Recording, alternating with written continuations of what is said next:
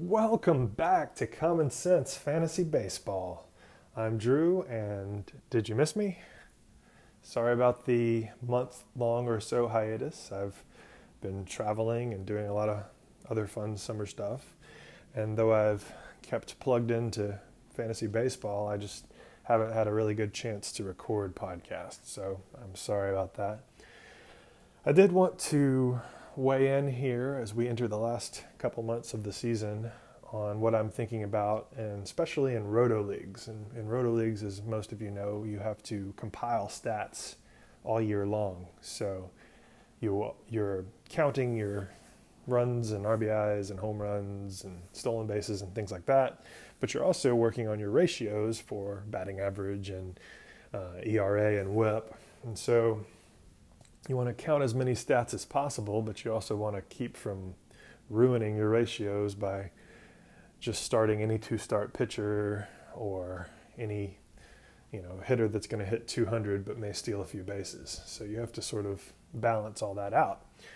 And this is about the time that I think it makes sense to work on those ratios especially if you kind of are starting to realize where you're going to sit on the counting stats. So, for example, my main event team this year has Christian Yelich, Freddie Freeman, Xander Bogaerts, Gary Sanchez.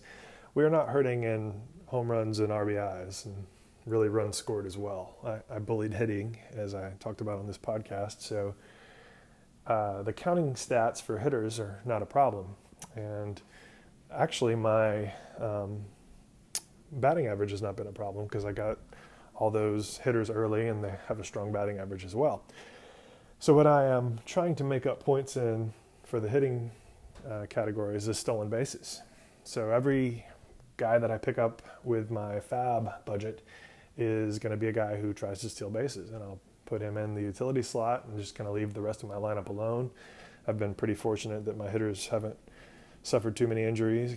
So that's what I'm doing with hitting. With pitching, um, since I didn't get any top 10, top 20 pitchers, starting pitchers, uh, my strikeouts have really been a struggle all year. I've just, that category has been, I've, I've been towards the bottom of it all year.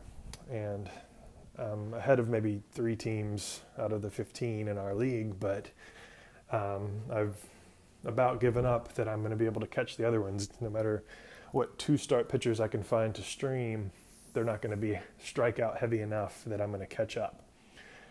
Um, also, I've just been very unlucky with wins, and I haven't done a very good job of managing ERA and WHIP. So, my thinking is wins are going to be a struggle, and really, you know, bad starting pitchers and starting pitchers on bad teams aren't really going to give you many wins anyway.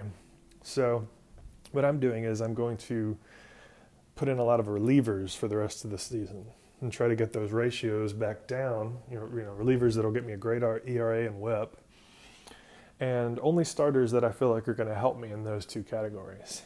And that could be a guy like Anibal Sanchez, who's never going to get you, you know, nine strikeouts plus per per game or per nine but he's going to have a pretty good whip and usually a, a very good ERA.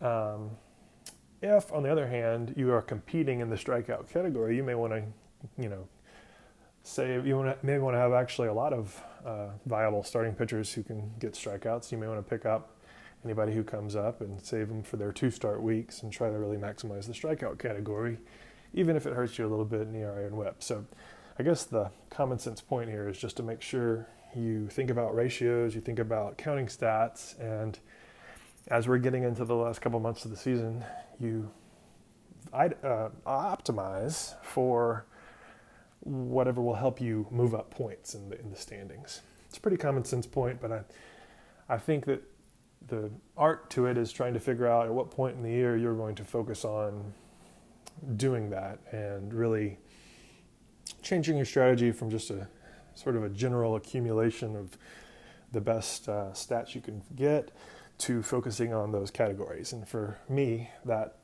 point in time is now. And so I just wanted to sort of share that. That's pretty much all I have for today.